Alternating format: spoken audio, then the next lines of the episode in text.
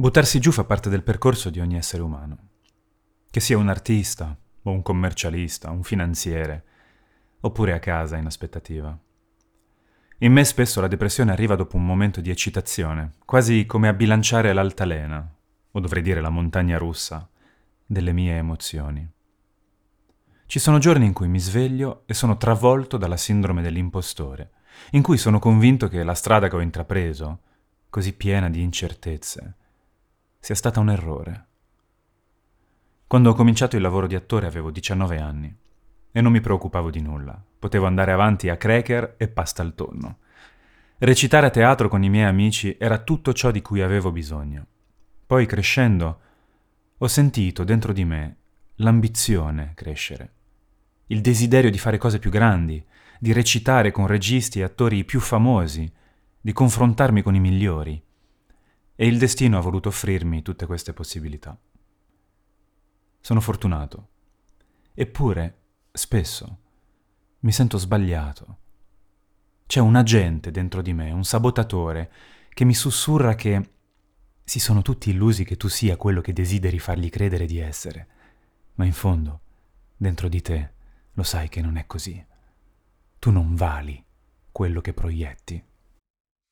Ecco, Spesso per me la depressione parte da questa vocina nel cervello, che tenta in tutti i modi di dividermi dal mondo.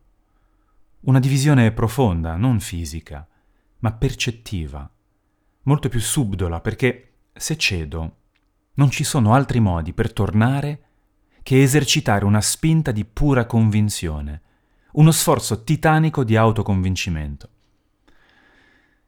Penso che a portarci giù sia la solitudine quel senso di scollamento con il resto del mondo, che ci lascia soli con noi stessi. Una sensazione bella, inebriante per la libertà che ci conferisce, ma allo stesso tempo un luogo dove ogni ostacolo rischia di diventare una lapide, sotto la quale soccombere. Ci sono giorni in cui mi alzo e sono in quel posto, forse per retaggio della mia infanzia passata spesso in solitudine, nell'incomprensione. O forse è qualcosa che tutti abbiamo dentro, quel dubbio riguardo alle nostre capacità, quella paura di non essere all'altezza di quello che gli altri vogliono da noi, gli altri, noi stessi, i nostri genitori, amici, fan. Non c'è differenza, perché tutto, in realtà, avviene dentro di noi. Siamo noi i fautori della nostra felicità e dei nostri crolli. C'è un bellissimo detto. Fai pace con te stesso.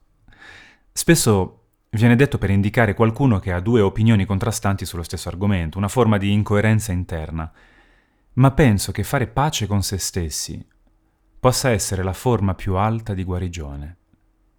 Dobbiamo riunirci con tutte quelle voci che abbiamo dentro, comprendendo che non sono qualcosa che viene realmente da fuori, ma qualcosa che abbiamo incamerato negli anni e che ci appartiene.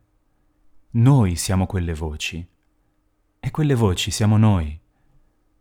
Se ci abbracciassimo, se decidessimo che tutti quei mondi che abbiamo dentro, tutte quelle dimensioni frastagliate e contrastanti che compongono il prisma della nostra anima, non sono altro che le sfaccettature di un singolo, meraviglioso diamante, troveremmo la pace con noi stessi. E forse quel primo passo verso la superficie ci aiuterebbe a guardare gli altri per quello che sono.